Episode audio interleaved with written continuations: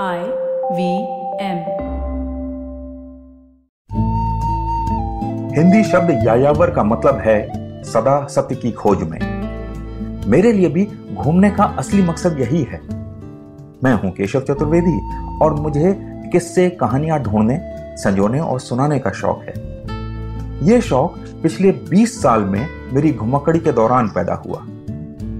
अपनी जानी पहचानी ज़िंदगी से दूर अनजान दुनिया में भटकना बिल्कुल उन पहाड़ी रास्तों पर चलने के समान है, जिनके टेढ़े मेढ़े रास्तों पर भटकते हुए आपकी चौकन्नी आँखें ऐसे नायाब किस्से कहानियों से दो चार होती हैं, जिन्हें देखने सुनने का मौका एक आम रोज़मर्रा की ज़िंदगी नहीं देती।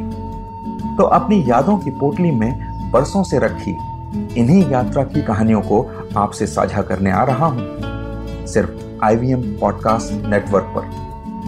सुनिएगा ज़रूर। 18 मई से हर मंगलवार और शुक्रवार, टेढ़े मेढ़े रास्ते पॉडकास्ट मेरे यानी केशव चतुर्वेदी के साथ।